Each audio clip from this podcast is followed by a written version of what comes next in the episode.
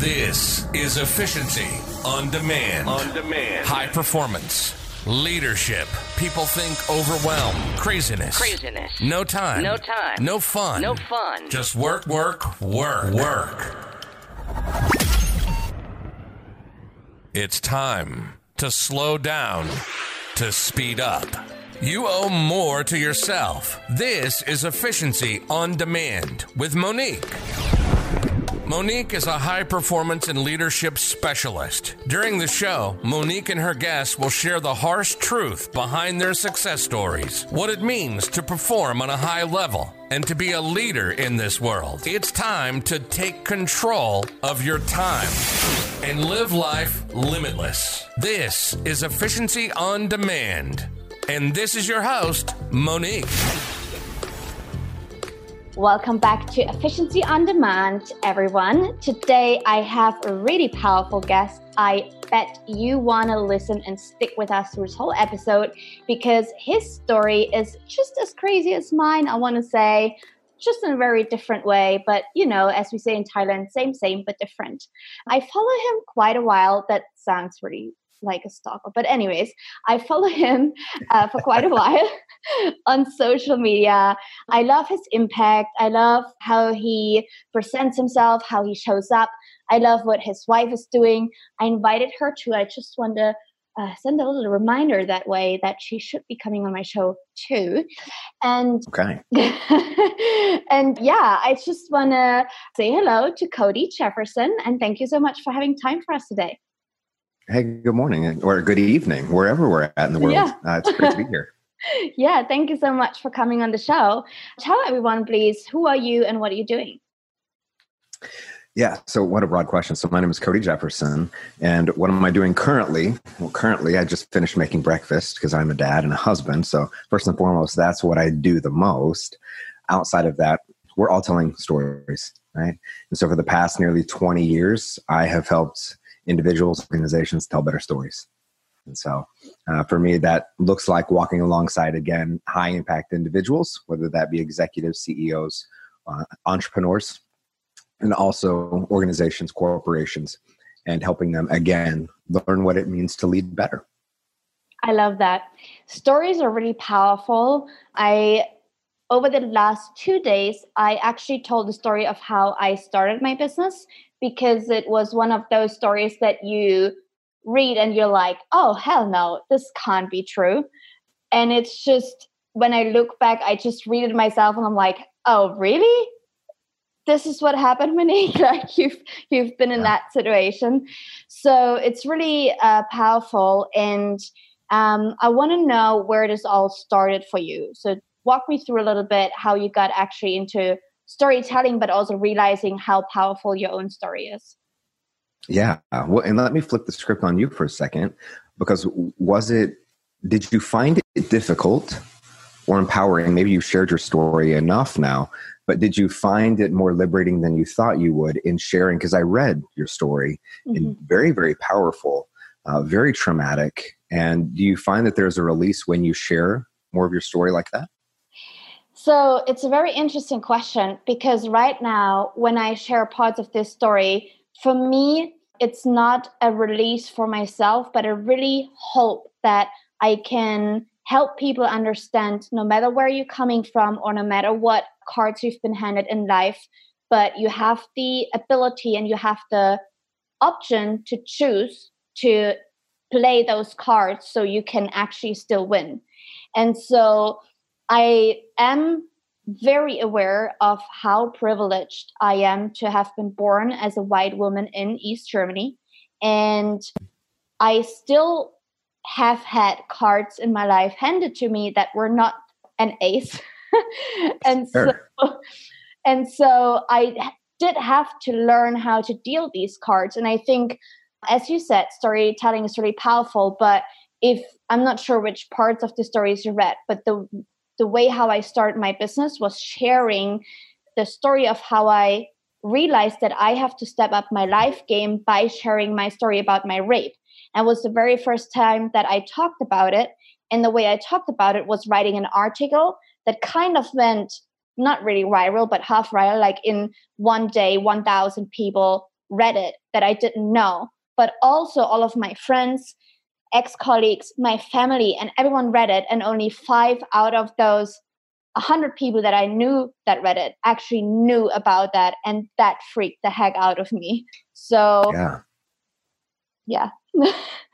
I'm not sure if that yeah, there's something that, yeah, there's something to being known, isn't there? Like we're we're so good at at being seen, right? We live in a, a platform of social media where everything can look perfect and scripted, and we're able to then, you know, create a persona or an avatar of who we want people to perceive us as. But then, as we kind of take the mask off and we peel back the layers and we say, "Hey, this is actually what's uh, been experienced by me, in me, through me," whether the result of my actions or inactions or something that I had control over or no control over. What I do have control over is how I respond and how I share.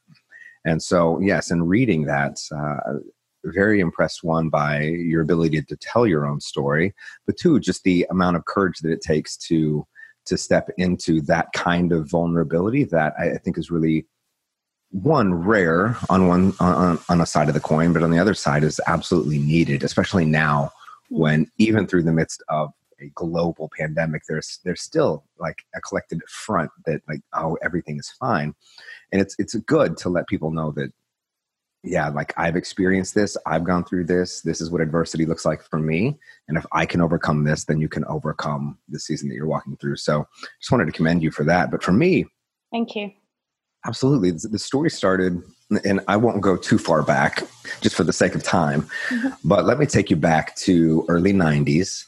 And I was raised by my grandparents uh, for a great deal of my of my middle adolescent, like fifth grade up. And when you're raised by grandparents, it's it's a different culture, right? They they have a different way in which they've experienced life, and uh, it's a it's a different way of being brought up.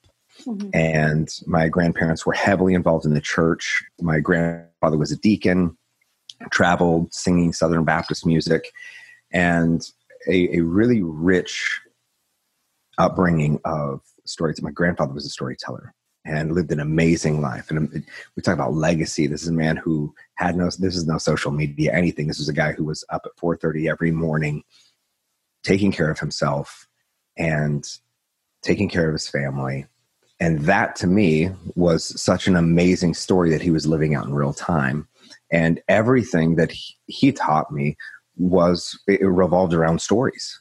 Mm. and so i started to learn early on the power of the story. When i was 18 i got involved with a church here locally and started working for the church and, and that ended up being a 13 year career. And all telling stories and recognizing that everyone has a story they're just waiting for someone to listen. As i said earlier like we're so de- like we, we want to be seen right? Like everybody like we're settling for being seen when really we're desperate to be known. And then you put a story out like yours and you wonder uh, okay now they know me. Are they are they still going to think the same? Is, is what they think about me going to change? Am i going to have the same respect? Are they going to look at me as damaged or wounded? Like where are we going? Like there's a vulnerability to this. And for me, stepping into the space that I'm in now, three and a half years ago, walked through a fairly traumatic season. Right, I, I went through a, a very uh, public divorce as a pastor. I I lost eight family members and friends, all to various murders and suicides and overdoses. I mean, it was just a crazy season. And in the midst of that, still trying to show up for everyone, which led to a really unhealthy relationship and balance with affirmation addiction and trying to prove my worth when I was just empty inside and there was just too much trauma happening at once. Like you couldn't cope with all of it, so you cope with it through working more and burying everything. In 2016, I ended up going septic. My body shut down due to the stress. So adrenal failure, hormonal shutdown, thyroid scramble, 106 fever, like dying going septic. And it was in that moment that I recognized like I can't I can't do this anymore. Like I'm so busy trying to help everyone else tell a better story that I'm literally extinguishing my own. And so I stepped out of ministry, looked for something to walk me through a process, couldn't find anything, so I created it. And now, 4,300 men later, here we are. And so it's uh, it's been a really beautiful season again of helping extraordinary men and women tell better stories. Uh, for me, I've always been a storyteller. It's what I love. It's what I know the most. It's all I've ever done. And recognizing that when it comes down to it, all we're really talking about is effective communication. And so, with teams, with relationships, with parenting and kids and business, it all comes down to what are we communicating? What are we delivering? I love that. And it's such a powerful story in itself, but also I think you you put the finger something this vulnerability. I that was something I literally just kicked this off without even knowing what I'm doing there and how much anxiety it's going to give me. And I never ever felt anxiety before. It's really interesting what happened there when I published this article, basically. And yeah, it's really crazy what stories can do, how we can impact others, but also how it's like flipping back on us. As you as you say, we basically can change our own perception by changing the perception of others about us. Because I think sure. was it I remember the quote, but I don't remember the guy's name every time it's so the quote goes like this you're not who you think you are you're not who you think i think you are you are who you think i think you think you are that's some inception stuff right there yeah that's that's deep right sure. yeah. i forgot the name of the guy but I'll add it later to to the show notes for you guys. But so this is really powerful. When I read this quote, I was like, wow, this is literally exactly how it works. Because if, and you just said it, right? The thoughts that I had was exactly like, how will everyone else's thoughts about me change now that they know I got raped? And the first thing actually that I was thinking about others thinking about me was that they probably going to think it's my fault and I'm dumb because that's what I was told for all the time. And that's why I didn't mm. speak about it for over six years. And it took me as long to even literally convince myself, not even believing, convincing that it was my fault. And so now it started all over again, right? And yeah, it's really, really powerful how this can all just change and flip the script basically. So when you got out of your when you basically started this whole process, what was your approach to thinking, okay, there's nothing out there that helps me. How can I use what I learned from my grandfather to go through all of what just happened to me? Because trauma is, yeah. I mean, yeah, well, and I think that, that we all reach uh, catalysts in our lives uh, that that either propel us forward or cause us to retreat. You know, mm. pain and loss suffering it does that right? It, it either it, it, causes a phoenix to rise from the ashes or it, it, causes us to to retreat and to hide and to blame and project right? It's richard rohr who says that true contentment is when there is nothing to hide right? Nothing to prove and nothing to protect.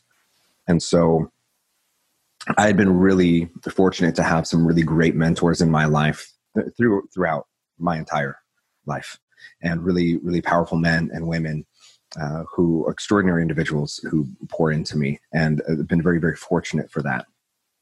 For me it was taking uh, an, a look at what i could own right? So there's a book by byron katie called loving what is. It's a beautiful framework of really helping you understand what is yours to control and what is yours to let go of. So getting really honest with myself right?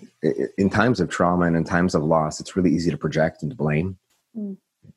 and uh, what that does is it keeps us from confronting right kind of the shadow self and for me it was just going on an exploration of why am i this way right? because for as, as amazing as my upbringing was certainly there were things that i was subconsciously taught that i'm unaware of that is that is creating this infrastructure of of insecurity, of acting out, of coping. Right, there was a season where I was I was drinking, and I talk about this uh, very openly, like drinking way too much. Live a sober life now because uh, for me, it's not just one. One turns to five, turns to ten. Like it's just I want to elevate the experience all the time. Yeah. And so recognizing, okay, what are these patterns? Right? Because the, the patterns don't lie. Like I don't care what you say you believe about yourself. Like show me what you're doing every day and I'll re- I'll tell you what you actually believe to be true about yourself. So for me, it was going and looking at all of my habits, all of my patterns, the ways that I was showing up, and just making a list. Like, okay, what's useful? What's not? Like, what is useful towards uh, towards the man that I say that I want to become? So every morning, asking myself the same question: What needs to die in you today to become the man that you said that you'd be? And getting very, very practical about this. Okay, what did I do yesterday that was not useful? How did I react? How did I respond? Where did I feel fear? Where did I feel aggression? Where did I feel uh, timid? Where did I feel victorious? Where did I feel really happy and energetic? Like really paying attention to those markers and then how I respond to those. We have four pillars that embrace the lion head, heart, health, habits. How do I treat my thoughts? How do I treat my body? How do I treat my relationships? And how do I treat my time? So being respected of those things that we can control and recognizing there's a lot that I cannot control. And so many of us spend most of our times fighting hypothetical battles future casting a reality that doesn't exist, fighting battles that have no eternal consequence. I love that.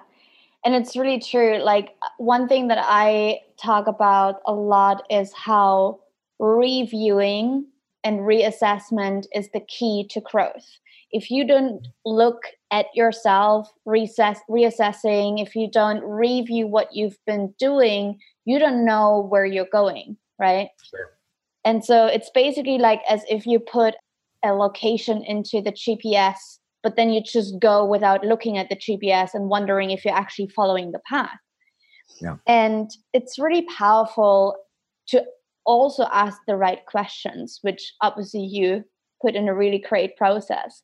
Mm-hmm. So I love Byron Katie. I love the work, but I think for some people especially in the middle of trauma or just just getting out there it feels it feels flipping back on them mm-hmm. and i've been there i don't want to take myself out of it if you're sure. still stu- stuck in this place of victim and i don't mean victimhood because there are like a lot of people who are trashing people online for oh you're stuck in victimhood and blah blah blah blah blah all of these kind of kindergarten accusing things.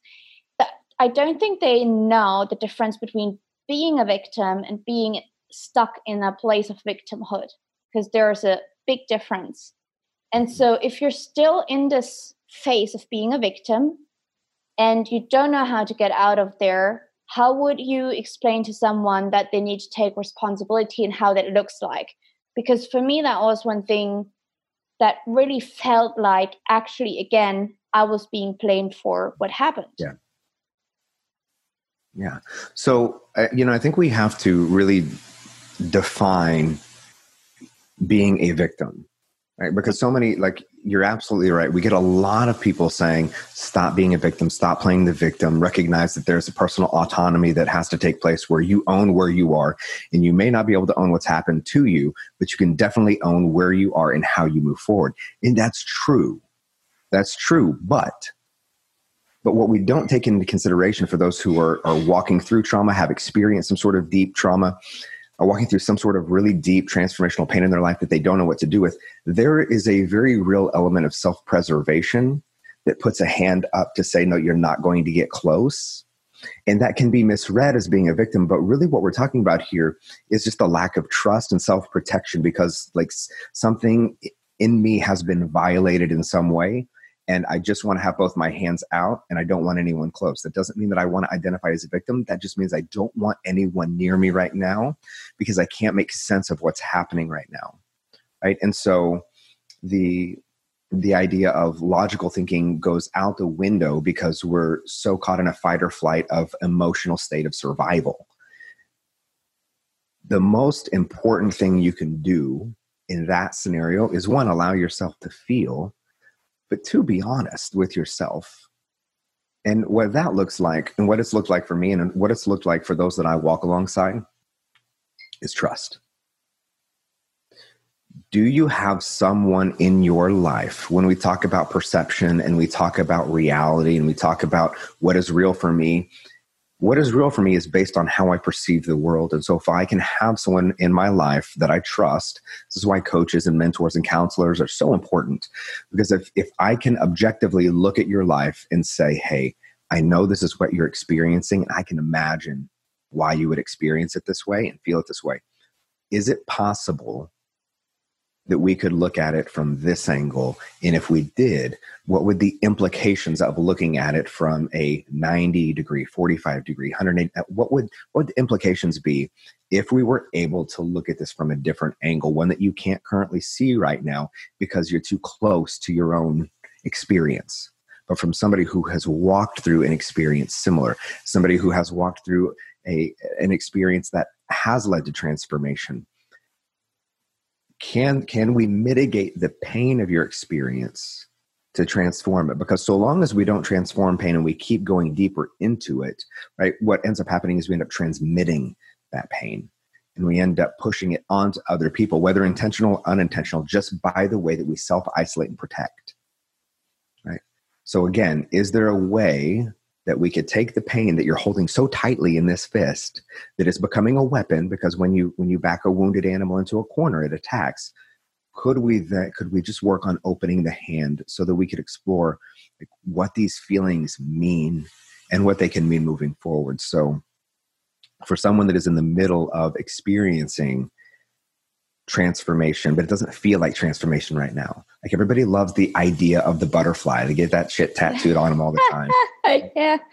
Love it. But the chrysalis, the, the moment of transformation for butter, it's, it's from caterpillar to butterfly is one of the most excruciating transformations in the animal kingdom. The entire body inside the chrysalis liquefies. And it has to be on a cellular level, like it has to be reassembled into something new. It is, it is one of the most painful experiences. So understand like the pain that you're walking through right now, it doesn't have to be wasted. One of the greater tragedies is that we waste pain. Mm-hmm. We don't learn from it. We don't apply it again. And so we just continue to transmit it in future relationships and business endeavors and the ways that we talk about ourselves and treat ourselves with sin. it's just, again, transmitted into everything. So finding someone that you can trust to help give you an objective to, to comfort you, right? Absolutely to see you, to know you, to hold that safe space for you without any agenda of trying to fix anything, but then offering a different lens, a different perspective of how things might be, and then some action steps on okay, what would it look like to walk toward that idea in that framework? How would that be useful? Right. And how is staying where we are right now, how is that maybe not useful towards the person that we say that we want to become? Yeah, I absolutely love that. I want to dive a little bit into this vulnerability topic. I'm sure you know and probably follow or read Brene Brown. Absolutely. And mm-hmm. so I follow her also for quite a while. But one thing that really strikes me with her is the difference of how she shows up because it feels like she's in the middle of the process too. And she's mm-hmm. not just standing there and be like, so I've been there, done that, got the t-shirt and the finger and the coffee mug, and here you go. But she's mm-hmm. like, oh, by the way, I'm the most imperfect, vulnerable person, and I'm so ashamed of so many things. But here's how I do it, and I don't know if that's helpful for you, but you can try, kind of things. Mm-hmm. I thought it makes her so approachable as well. Sure. And this is really beautiful and powerful. And I think it's helped me a lot just to just to kind of try because yeah. when I look back and it's it's really interesting to see when I look back on so my own story because you mentioned it in the beginning that article was really the first time and I didn't know anything about storytelling don't know about vulnerability and all I was just doing was dumping my thoughts and mm-hmm. dumping everything into a format which was a blog article and then I pushed the button and I didn't look at it for three days because I was so afraid. And I was like, whatever, no one will read it anyways, you know, until mm. that turned out to be not true. But so yeah. I keep it kind of that way. I just dump my brain onto a piece of paper or post or whatever. So sure. I didn't even realize that this is being vulnerable. So I'm glad I I got this at least down somehow. So what would you say to someone like and I guess you work with a lot of men, which I feel mm-hmm. like they probably have very similar issues just in a different way because often when men grow up we tell them, and when I say we, it's like we as in the way society raises them. Don't cry, don't be a sissy. Sure. Then we give them all of the girls' names. I don't even know why, but that's just mm-hmm. and then they have to be the bad boy in all of the movies. And I mean, you probably know it. Yeah. So how are you taking them to the point of no vulnerability at all to okay, let me try to share something? Yeah. So there, uh, I, I love this question, and as a leader, right, we're, we're tasked with the. You're only a leader if, if, if someone's following you, right? Like we have a lot of self-proclaimed leaders, yeah, right, but the only person following them is himself. yeah. So leadership is contingent on, yeah. on people. Yeah. when I was in my early 20s, I was a worship pastor. So I, I, did some traveling around the country and I led worship. I was a youth pastor, did a lot, I wore a lot of hats in the church. And I would go to conferences and I would come back and I would just absolutely destroy the morale of my church this is what we need to do. This is how we need to do it. Everything we're doing is antiquated. We need to get the young people. Like, I'm just young 20 something who knows everything, can't be taught. Just, I've got the vision. You need to go with me, right? Not, not even taking into consideration the demographic of the community that I was serving. None of that. I just had all the answers. And one of my mentors, his name is Willie Davis, he sat me down and he said, I see you and I, I see what you're trying to do and it's good. Your heart is good but nobody's going to follow you. And there was enough trust right? We talk about trust like kind of being the being the glue that can hold that kind of accountability together. And him saying nobody's going to follow you. And so why well, there's two types of leaders and so you're trying to lead someone up a mountain and it's a mountain that they've not traversed before you have you understand, you know the pathway to get there. The problem is right now you're standing on top of the mountain and you're screaming at us to climb. We don't know why we're climbing. We don't we don't know what's at the top of the mountain. You're trying to tell us, but we can't see it. And when we can't see the vision, when we can't see where you're trying to get us to go because it doesn't make sense to us, we're not going to follow you. We're just going to become resentful because our feet are hurting. You're consistently yelling at us to catch up, that we're not good if we don't go this path. I said, I get it. I've, done that. I've been there. But then there's a second kind of leader. And that second kind of leader is one who has been to the mountaintop. And you'll recall the story. And so I use a lot of biblical illustrations because of my past, my history. And so there's a guy named Moses who goes to the top of the mountain and he gets these these 10 rules to live by. And what does he do? He comes back down the mountain. And he says okay this is what i've been told but i'm not just going to tell you to do these things. I'm going to walk with you and we're going to walk in exile right? Not knowing that we're but like, we're just going to do this together.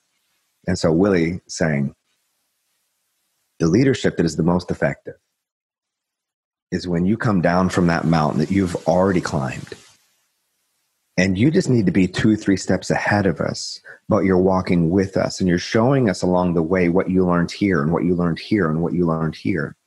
And so now we can see it. So we trust you even more. And we trust you even more because you're helping clear the brush and you're clearing the path in real time that you've already walked. And so you're helping us to avoid the pitfalls, but you're still experiencing it with us.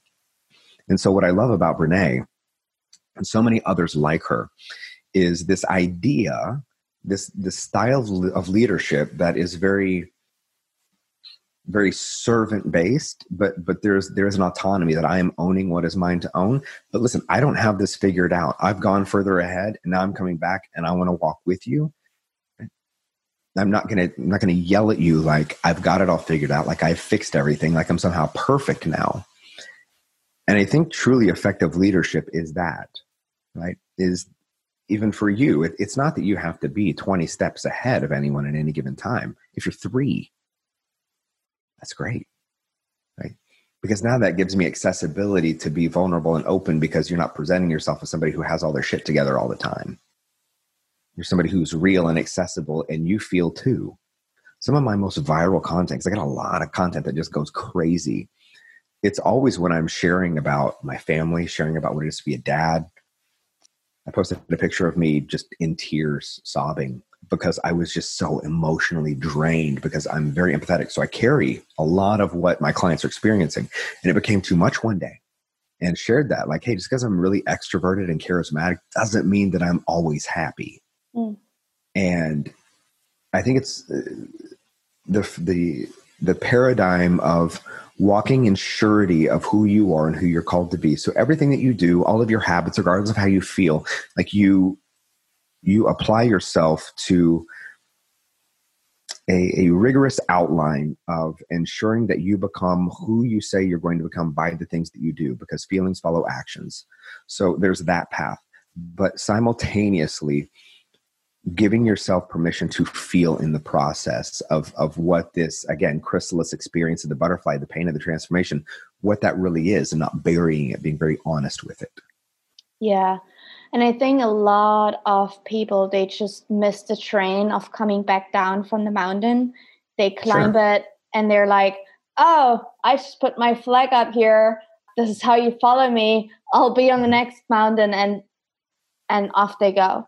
Mm-hmm. And I think it's so important to understand it's what I call leadership from within because mm-hmm. I also don't I kind of don't 100% buy into leading by example because a lot of times that can be taken quite literally and if people kind of um, if they're trying to build teams and they want to outsource or delegate or whatever it is and then they start leading by example they think like they have to work the same on the same things for just as long as their team members and i think they just sometimes misunderstand that whole thing. So I call it leadership from within because you want to lead yourself the way that you would lead other people, basically, right?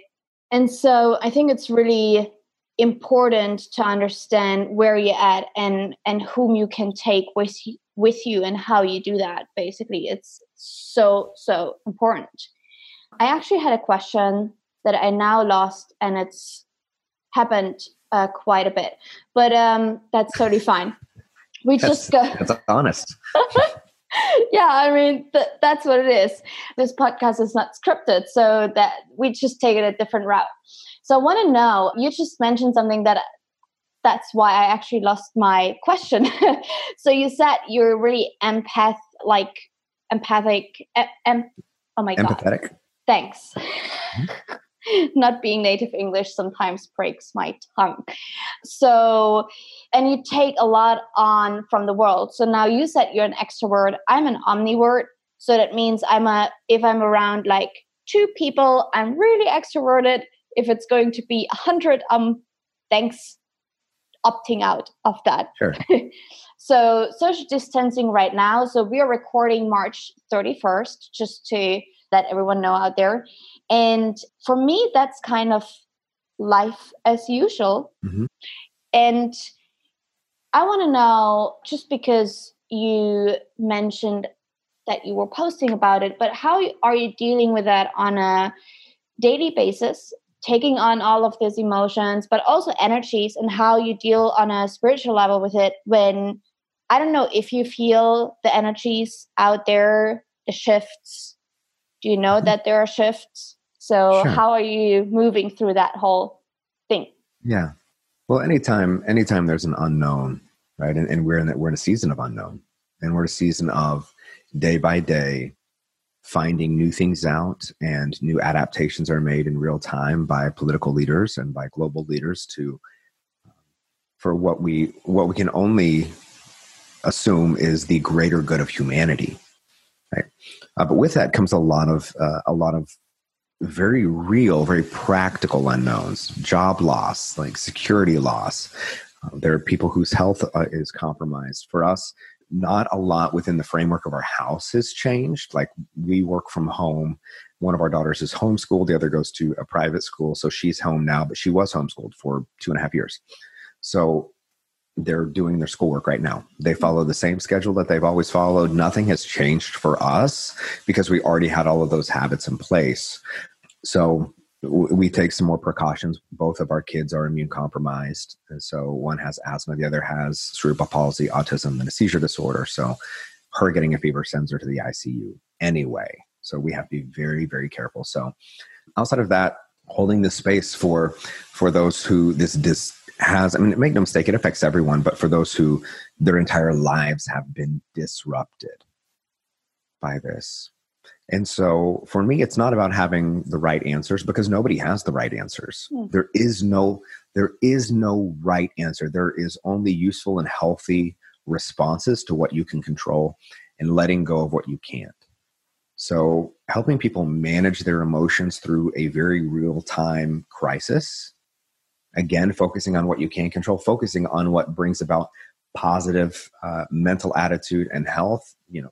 Daily six is what we call it. We have meditation affirmation visualization moving your body right? drinking water uh, making sure that you're you're taking care of yourself and filling up your cup making sure that you're grounding every day go put your feet on the ground and make sure that you're connecting to what is what is real right? Disconnecting from some things that maybe aren't like perhaps being on social media 24 hours a day perhaps watching the news which all has its own agenda.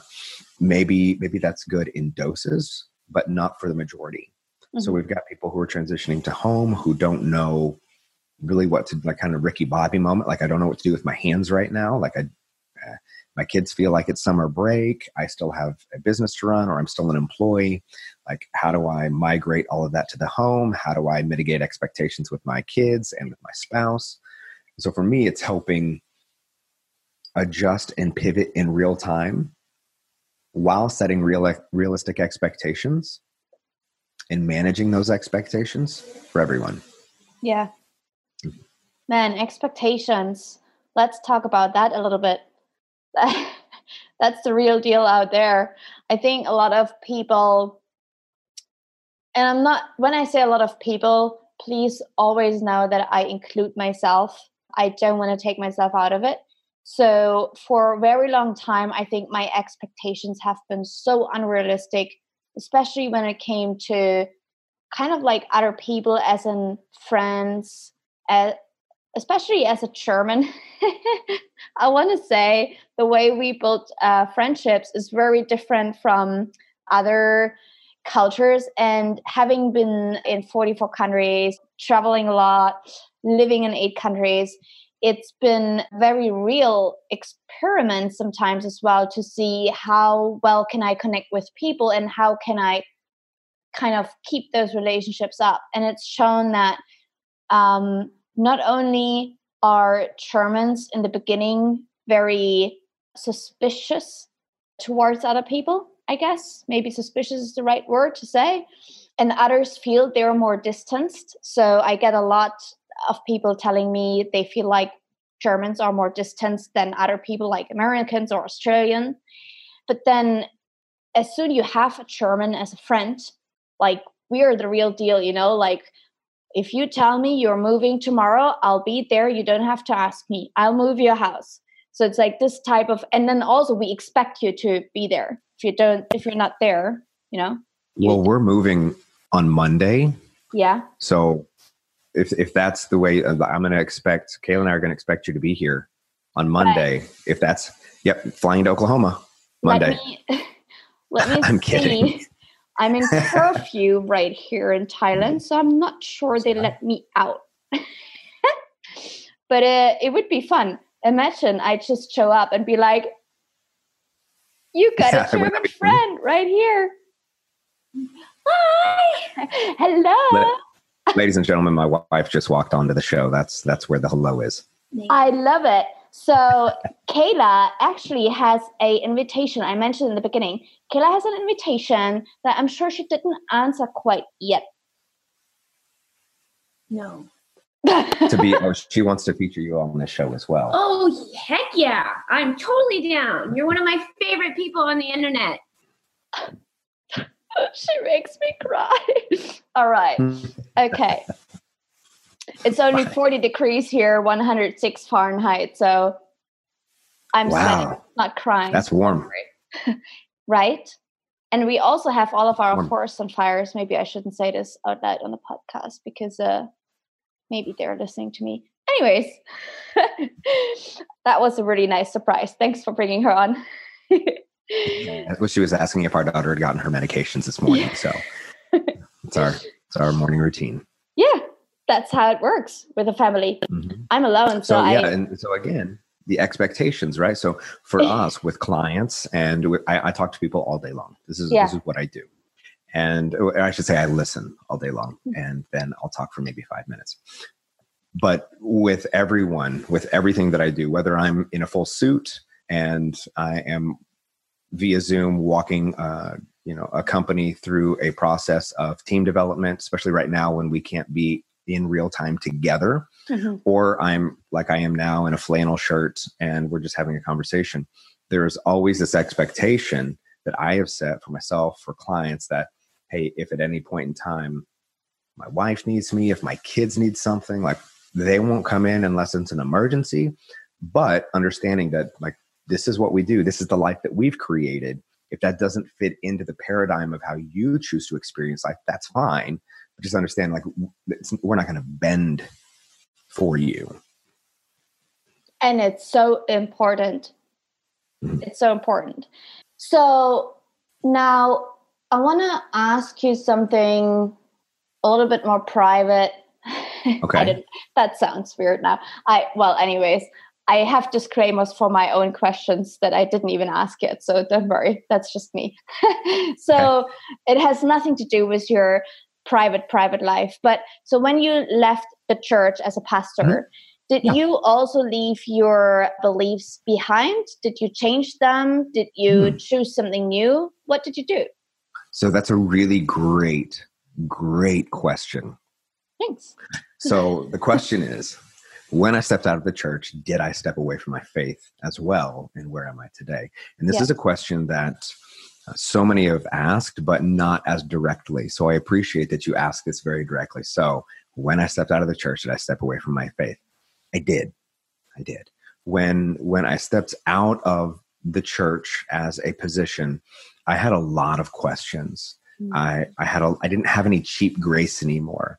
I had buried too many people. I had led too many funerals. There was so much trauma. There was anger. There was pain. There was there was so much that I I couldn't comprehend in the moment because I had been leading others in the midst of trying to migrate through my own season of dealing with trauma and loss. And there was a lot of frustration. And after burying an 18 month old, after Ooh. burying a 19 year old, after burying all of these family members, it was like, if, if this is like I've prayed the right prayers. I lived the life that was devoted. Like I did all the right things. Like this doesn't, this isn't supposed to be how it is, which is a very arrogant way and a very naive way and a very elementary view of faith. And so I just didn't have, as Bonhoeffer would call it, I didn't have any cheap grace anymore. Uh, mm-hmm. Uh, Dietrich Bonhoeffer, this theologian that lived during World War II, has this book called The Cost of Discipleship, where he talks about this idea of cheap grace. And I just didn't have any more of it. I didn't have any more like charismatic hands in the air singing about how great God is. Like all I had was pain. And so then there, there's the psalmist who says, like, even though I make my bed in hell, like where can I go that you are not there? And that's on the journey, full circle, that's where I ended up but therefore, a year and a half, I pivoted pretty hard. And I went through a season of exploring every faith, of, of using my platform to say that, that Jesus was not the only way, that Christianity is not the only way, that it's an idea, that it's a perception of the way, and that's useful. I think that's good. But but spirituality is just what one makes of it and that confused a lot of people it hurt a lot of people hurt a lot of students it wasn't responsible in the use of my platform, but it was leading in the way that I knew, which is to take people on the journey with me. And some people that wasn't a narrative that they wanted to to believe or to hear from me. And so it cost me a lot. It cost me a lot of relationships, it cost me a lot of credibility.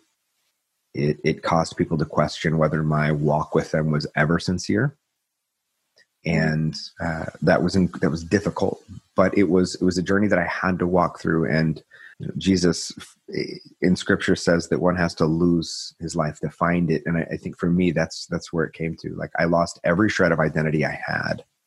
I, I lost every relationship that I had, And by my own doing, like it wasn't that people just said peace, uh, but by my actions, by my words, by the way that I showed up, I just I drove a wedge in between. And for me, I think it had to be that way. And now coming full circle, having studied other faiths and spiritualities and and studying law of attraction and and uh, metaphysics and and I come back to this place of is the faith that I was raised on correct? And I don't know that that's the that's the position that I take. It is what's most useful for me. Mm-hmm. It's what I've known the longest. It's when I think of my grandfather and I think of him being at hospitals all the time visiting people and thinking of being at the church the earliest and leaving the latest. And I think of him giving the shirt off his back for anyone who needed anything. And he always pointed to Jesus. And I think to myself, there's a lot of things that I don't necessarily resonate with in the Bible. There are things that I don't think are actually historically correct. And so I can't take it all at face value. But what I can take is that this idea of Jesus and this Jesus way of living, that I can get behind. And that way of loving people and being in service to people without the detriment of my own mental, physical, emotional, spiritual health. Right? That the way that I lead my family matters. And that the framework given by this ancient text, this framework makes sense to me and my kids love it and my kids love going to church and it makes my wife come alive.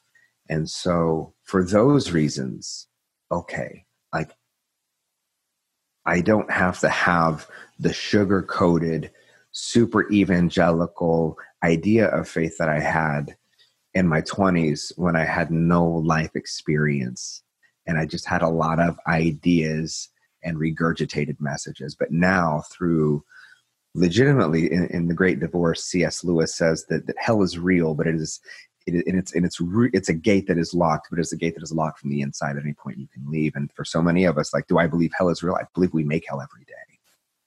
I believe we live in hell every day. That we oh, yeah. we choose to not to not unlock the gate because we we want to either show up in a particular way that confirms a particular narrative that we say is true for ourselves, out of fear of the unknown, out of fear of like, do I deserve to be happy? What could that really look like? What could it look like to live in abundance? Because I've been taught for so long that that's not the path for me. And I've been taught for so long that, that I am this way, or that because I was raised like this, that I am this way, that because I've experienced this, that I'm destined to a life of this. Like good things and prosperity and love and joy and kindness and peace and patience.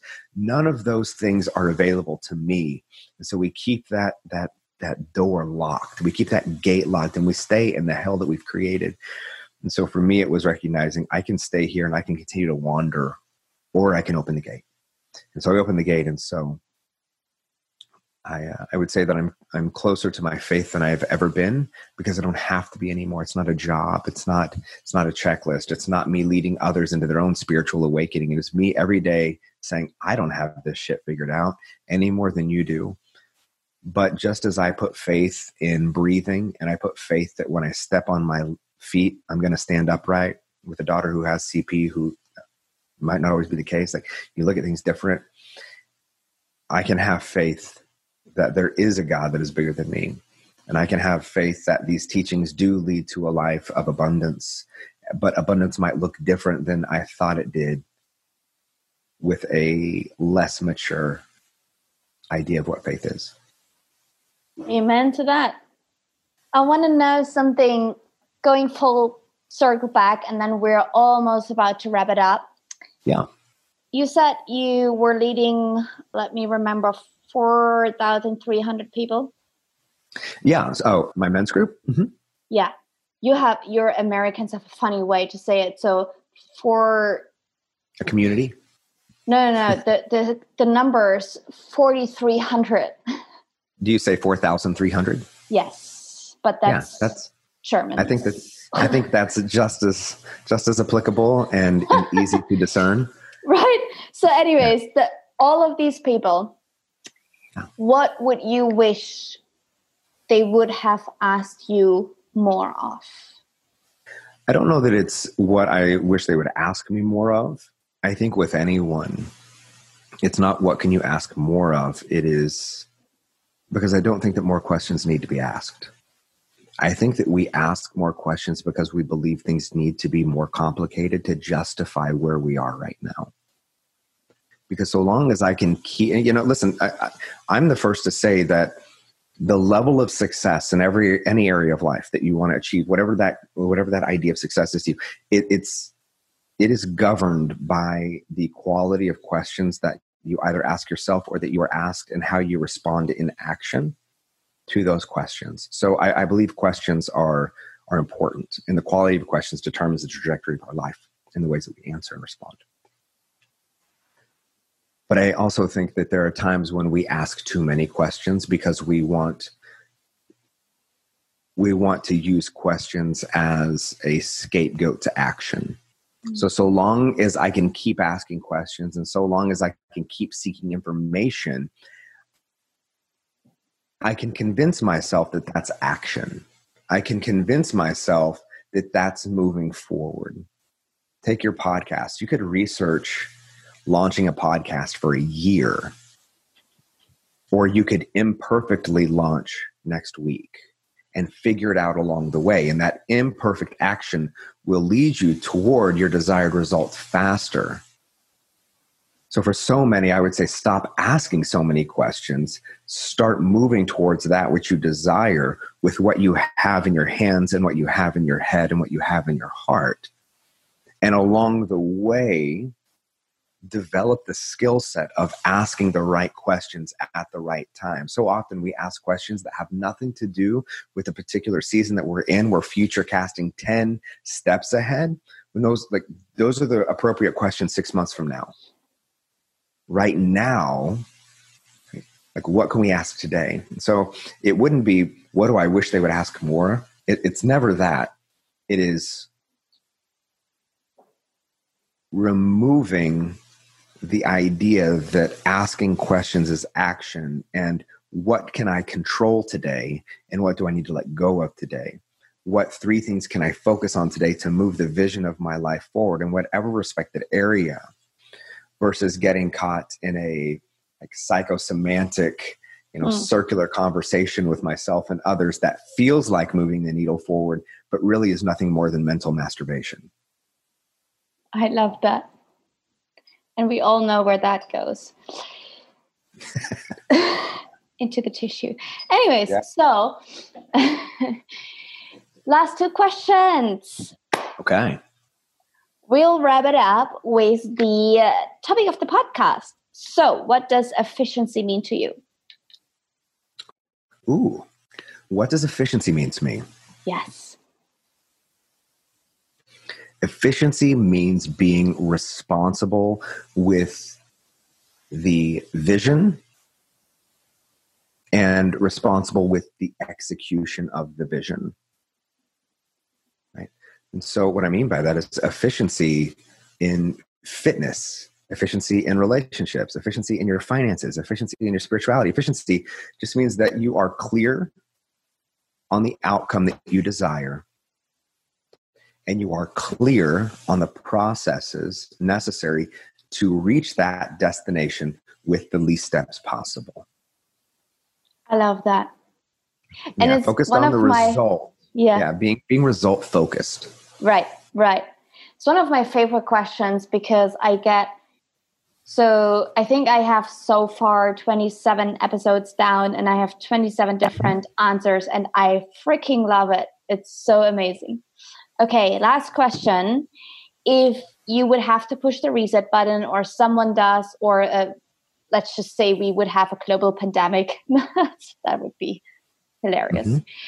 It push the reset button, but you keep your knowledge that you have. Which three things would you keep repeating, doing to get back to success?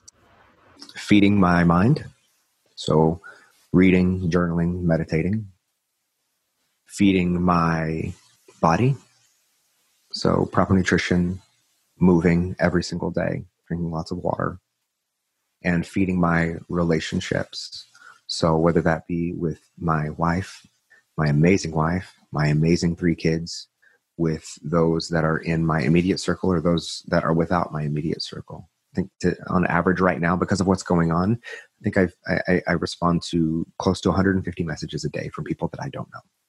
But that's kind of the nature of my platform. I'm, I'm a very pastoral guy, so people reach out a lot.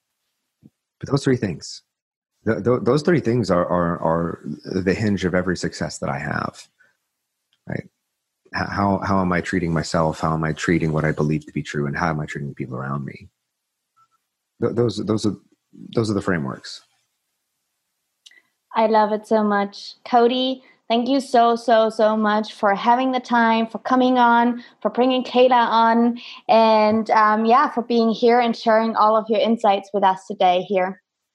Yeah, absolutely. It was an absolute honor. And if listener, if, if you are if you are looking to uh, to create a conversation, I know that there's typically how can people find you and how can people reach out. And rather, I mean, you can go to my website. It's my name, like it's it's my name.com but just find me on social media. You'll like I'm a I'm a regular guy who gets to do really amazing, extraordinary things all day. And as somebody who loves helping people tell a better story, it starts with knowing yours. So I would love if you're listening to this and this has resonated with you and you want to take a conversation further. I love conversations. Shoot me a message and I would love to I'd love to hear more about you and what makes you come alive.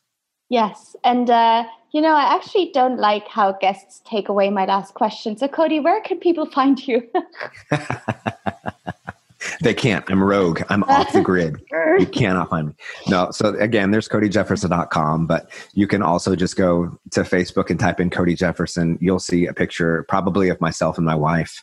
You yeah. can go to Cody underscore Jefferson on Instagram. You can find me on LinkedIn can find me really anywhere. But again, just shoot me a personal message. Uh, you know, awesome. there's no formal process. I'm not that guy. and the best way to find Cody is if you just scroll down somewhere where the show notes are, and we're gonna link his profiles there for you. And if you, you do not want to talk to Cody, do yourself the favor, just check him out. He also, and he did mention that I'm a little bit sad about that. He also has really cute puppies.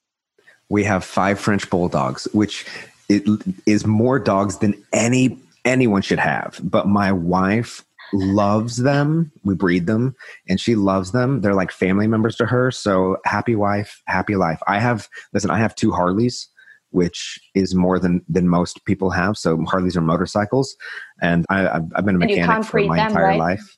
So listen, if I can have my Harleys, you can have all the damn dogs you want. so again, if you if you feel like you got everything out of this episode and you don't want to talk to Cody, but go check out the docs. Because everybody loves puppies, and right now the world needs more smiles, and nothing right. nothing makes you smile like a French bulldog.